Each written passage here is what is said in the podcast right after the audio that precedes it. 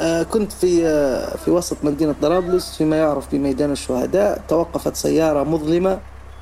نزلوا منها مجموعة شباب. كان هذا الموضوع في ساعات النهار المتأخرة. يعني في نزلوا علي ملثمين وركبوني أمام الناس. يعني أنا كنت مذهول من مذهول من أن الناس تنظر ولا لا أحد يقوم بأي شيء يعني. نجا يوسف من هذا الحادث لكن آخرين لم ينجوا وأغانيه. ستضيق بها ليبيا التي تمزقها بنادق المتحاربين. لكن قبل كل ذلك كانت بنغازي وكان جراج صغير. أه، بدا اهتمامي يعني بديت أه، أه، أستمع إلى موسيقى الراب وأشاهد فيديوهات الراب فشدتني الموسيقى. ما فيش يوم فكرت إني أذهب إلى استوديو لكي أسجل لأني لا أعرف إن في استوديو تسجيل. في نفس الوقت أنا كنت خايف لأني كنت أكتب في مواضيع حساسة. هذه الحلقة من بودكاست فصول نروي حكاية مغني الراب الليبي يوسف رمضان المعروف باسم إم سسواد نحكي عن بدايته مع الموسيقى. وكيف كان فن الراب سببا في انتشار اسمه وأيضا سببا في مضايقات لحقته بسبب أغانيه. تعرضت للأسف بعد هذه الأغنية للكثير من المضايقات وإلى حتى أن تم اتهامي بأني لا أعمل لصالح النظام السابق. أنا عبد العلي الزهار وهذه حلقة جديدة من بودكاست فصول. معا. نروي فصول الحكاية.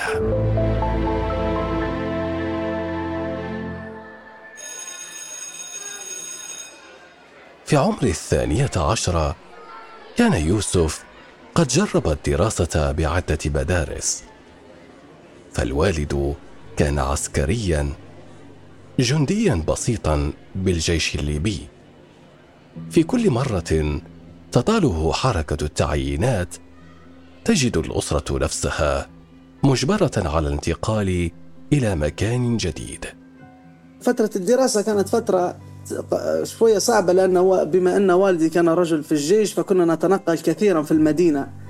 فكانت مسببت لي مشكلة فإني أشعر بنفسي دائما غريب في المكان اللي أمشي له كنت وحيد يعني أخي الكبير لم لم يدرس معي لأن أخي الكبير كان يتربى عند أجدادي تبناه جدي وجدتي.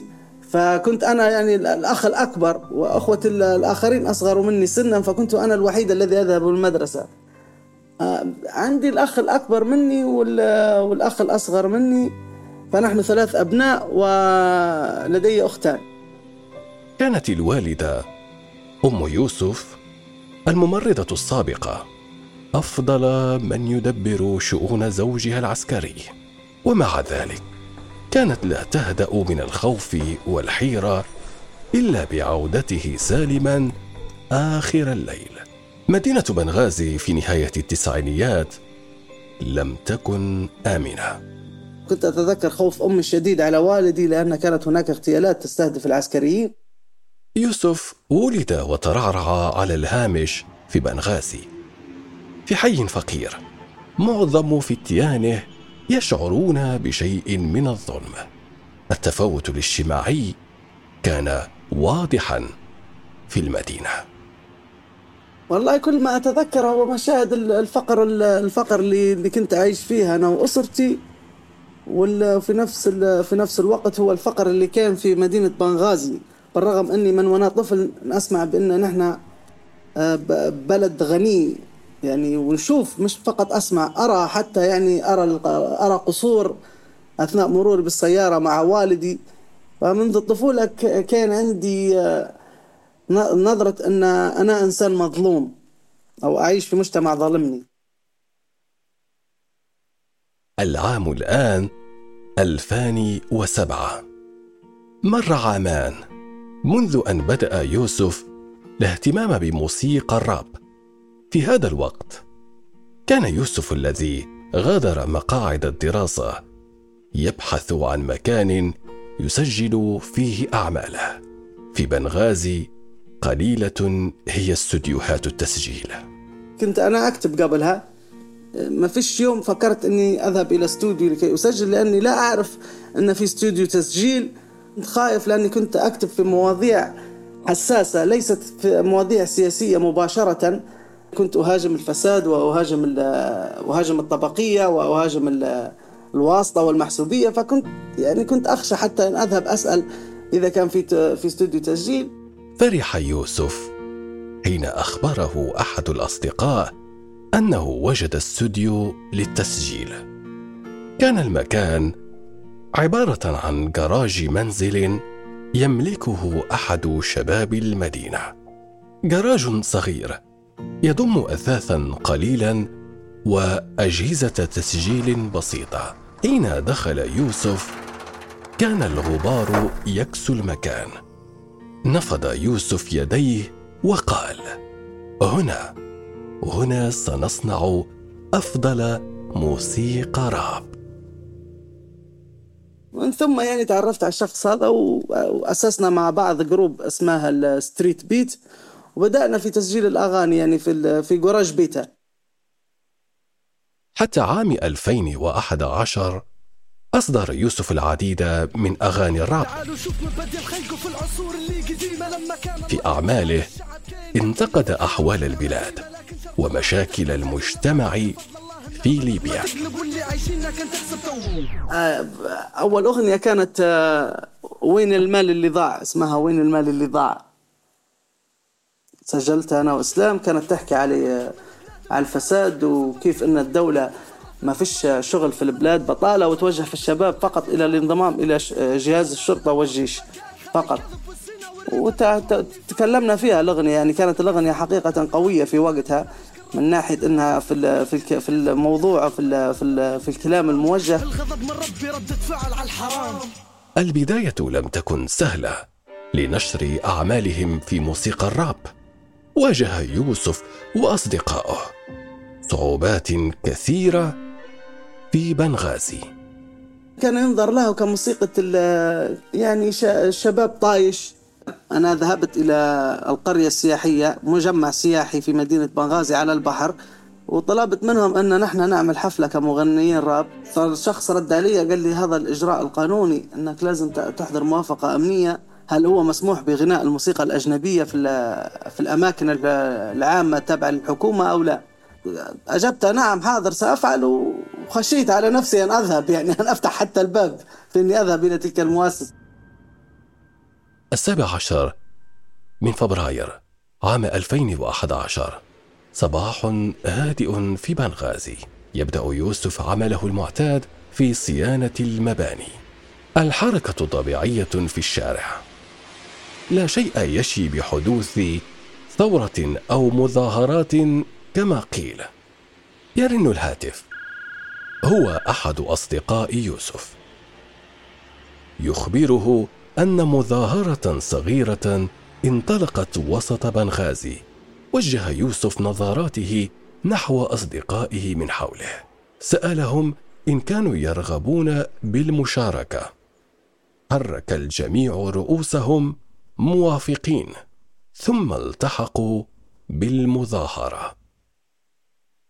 أخذنا حافلة وذهبنا إلى وسط المدينة فوجدنا ما يعرف بالقبعات الصفراء. لم لم نكن ندرك ما هناك يعني من بعد عرفنا أن هؤلاء مجموعة مرتزقة أو ميليشيات أو كما يحبون أن يسموهم. في ذلك اليوم اندلعت ثورة في البلاد ويوسف كان هناك. تذكر أن بدأنا في الصراخ وبدأنا في يسقط النظام يسقط النظام. خلال الثورة واقتراب نهاية النظام أصدر يوسف أغنية عبر فيها عن مخاوفه. يوسف لم يكن راضيا عن تدبير شؤون البلاد خلال المرحلة الانتقالية. الأغنية اسمها نهاية المطاف. تكلمت فيها بصراحة عن أن هناك صراع قادم قد تعرضت للأسف بعد هذه الأغنية للكثير من المضايقات وإلى حتى أن تم اتهامي بأني لا أعمل لصالح النظام السابق ورغم أني إنسان مشارك في الثورة منذ لحظة البداية. بعد مدة من قيام الثورة في ليبيا وسيطرة مجموعات إسلامية على مناطق في بنغازي واصل يوسف إصدار أغانيه. هذه المرة كان حذرا في انتقاء كلماته. صراحة كنت حذر جدا بما أني أنا كنت أسكن في منطقة كانت تحت سيطرة الإسلاميين صراحة. أنا كنت أسكن في منطقة القوارشة هي منطقة كانت آه، المنطقة أينما المنطقة التي في على حدودها قتل السفير الأمريكي. أنا كنت في منطقة كانت منطقة تحت سيطرتهم. فكنت حذر جدا في ألا أتصادم معهم صراحة. ربما يراها البعض خوفا أو يراها البعض ولكني أيضا بشر ولدي أسرة و في تلك الفترة يتذكر يوسف أن صديقا مقربا وهو مصور صحفي طلب منه مرافقته لتصوير مشاهد من مظاهرة تقام وسط بنغازي لكنهما فوجئ هناك بتدخل عنيف ومسلح. ألقي القبض على صديق يوسف. فقوبلت المظاهرة بهجوم مسلح برماية بالرصاص فتم إلقاء القبض على معتصم صاحبي لأنه هو كان يصور. بينما كان يوسف يبحث عن صديقه. ألقي القبض عليه كذلك. احتلت الحيرة والاستغراب وجهه. أخذه مسلحون إلى داخل الكتيبة. هناك تعرض للضرب. ضرب مبرح. تصاعدت أصوات صراخات يوسف لكنها لم تكن كافية لإيقاف ذلك العنف. فذهبت إلى هؤلاء الأشخاص فسألتهم بلطف يعني قلت لهم عفوا أنا لدي صديقي مصور. فقال لي صديقك مصور؟ فلم أكمل الكلمة حتى أمسكني مع عنفوتي مع رقبتي مسكني مع راسي كر... كرني داخل مقر الكتيبة يعني. ولم أدرك السبب يعني كنت أنا أتذكر كنت يعني كنت كنت أصرخ وأقول لماذا تضربوني؟ لماذا تضربوني؟ ما السبب؟ حتى جاء شخص وأخرجني من بينهم.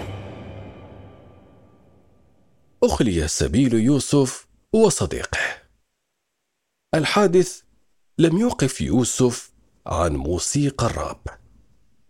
هذه المرة أصدر ألبوما انتقد فيه مظاهر التشدد وحذر من دلاع حرب أهلية في بنغازي. هو القبيلة تقاعد في المشايخ وغياب روح القيادة أدى تفشي الفوضى وعدم احترام السيادة واللي صاير في ليبيا حرب إبادة مش تحرير فكرة فكرة بنغانستان حتى فكرة كفر الألبوم لا أعرف إذا رأيته أو لا أنا أرتدي الزي الأفغاني.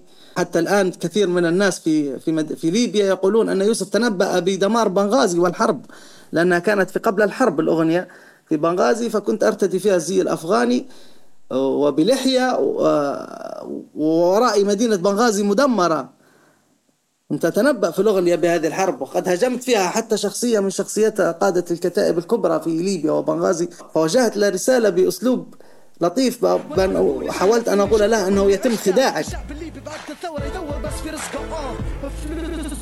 العام الآن 2014 الحرب الأهلية بدأت ورقعتها اتسعت لتشمل كامل بنغازي. والد يوسف وأخوه الأصغر عسكريان بالجيش ووجودهما بالحي حيث تعيش العائلة خطر على حياتهما.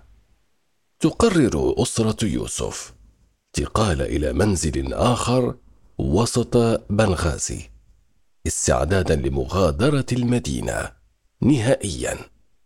أنا كما أخبرتك أني أسكن في منطقة الجوارشة فاضطررنا اضطررنا إلى النزوح من هذه المنطقة لأنها أصبحت منطقة حرب. فكنتنا يعني كنا نخشى على والدي وأخي الصغير أن يتم قتلهم من الجماعات الإسلامية. إذا علموا أنهم في الجيش يعني يعملان في الجيش فخرجنا. فعند خروجنا ذهبنا إلى شقة أختي في وسط المدينة. بعد يومين علم يوسف أن أخاه غادر البيت وعاد إلى الحي القديم لجلب وثائق عمله في الجيش. كان يوسف قبل مغادرة الحي قد دفنها تحت الأرض حرصا على سلامة العائلة. الجماعات المسلحة كانت حين تقتحم المنازل تحرق تلك التي يبدو أن ملاكها عاملون بالجيش. أخبرني والدي أنه أرسل أخي الصغير من أجل أن يحضر الأوراق لأن لم لم لم أرد أن أخرج بها من المنزل في تلك الفترة لأني أخبرتهم أنهم يفتشون السيارات أثناء الخروج من المنطقة. الجماعات الإسلامية يفتشون السيارات. قلت لها لعل يفتشون السيارة يجدون الأوراق تصبح مصيبة نقتل جميعا. فقلت لها ندفنهم في البيت أحسن. مر يوم كامل وأخو يوسف لم يعد.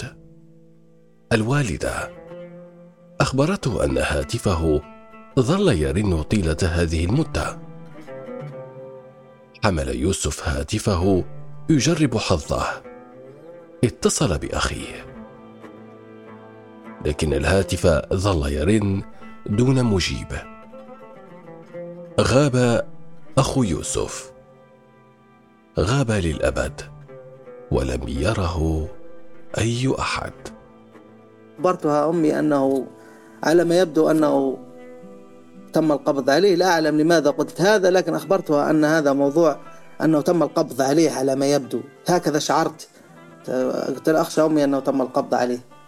تلفونه منذ الصباح مقفل فهذا يعني أنه تم القبض عليه. وفعلا منذ ذلك اليوم لم نراه إلى هذه اللحظة ولم نرى ولم, ولم نرى حتى جثته يعني. غادر يوسف وأسرته بنغازي. توجه هو إلى العاصمة طرابلس يبحث عن سبيل لمغادرة البلاد. في إحدى ساحات العاصمة تعرض يوسف للاختطاف. مذهول من أن الناس تنظر ولا لا أحد يقوم بأي شيء يعني. هؤلاء كانوا مجموعة من من المؤيدين للتيار الإسلامي في مدينة بنغازي.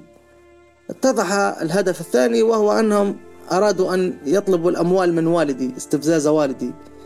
معتقدين أن والدي يعني بما أني أنا أغني الراب معتقدين أن لدي مال يعني. وأنا يعني كنت أخبر فيهم أن نحن فقراء يعني ما لا نملك يعني ما نملكش يعني إلا المرتب مرتب العمل يعني مرتب الشغل. وهربني يعني شاب من مدينة تجورة. آه، لا أعلم هل رأفة منه بي. نجح يوسف في الهروب. توجه مجددا يبحث عن طريقة يغادر بها ليبيا. بعد محاولات عديدة غادر يوسف البلاد في قارب للهجرة غير الشرعية. عبر القارب بسلام البحر الأبيض المتوسط. وأنا صراحة لم أخرج من ليبيا إلا ما عندما آه، تأزمت الأمور حقيقة وأدركت أني مقتول مقتول. وأن والدي س... س... يعني أقسم علي أن أخرج من البلد.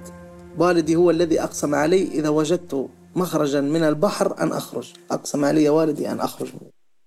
يوسف الآن في إيطاليا. ما زال منذ ست سنوات يعيش في هذا البلد الأوروبي. يحلم بالعودة يوما ما إلى حضن والديه وحضن ليبيا. يأمل العودة أيضا إلى موسيقى الراب لكن بشكل جديد ومختلف عن السابق. وصباح اليوم أنا يعني صباح اليوم صباح هذا اليوم كتبت أغنية تتحدث عن المشاكل التي تواجهها المرأة في ليبيا يعني في مجتمعنا. يعني أغنية كتابتها هكذا يعني من من من وحي اللحظة. منذ فترة أحاول أن أتوجه إلى مثل هذه المواضيع. نعم يعني هذه هذه المواضيع التي أرى أنها ستكون أكثر إفادة بل بالنسبة لي الآن أصبحت أهم من تلك الأغاني التي كنت يعني هذه المواضيع أهم من تلك المواضيع التي كنت أناقشها. يتذكر يوسف أغانيه ويستمع إليها. يتذكر أنه كان يغني الراب من أجل بلده. يقول إنه لم ينحز يوما ما إلا لمصلحة الفن وليبيا. لكن الأوطان أحيانا تضيق بحناجر أبنائها.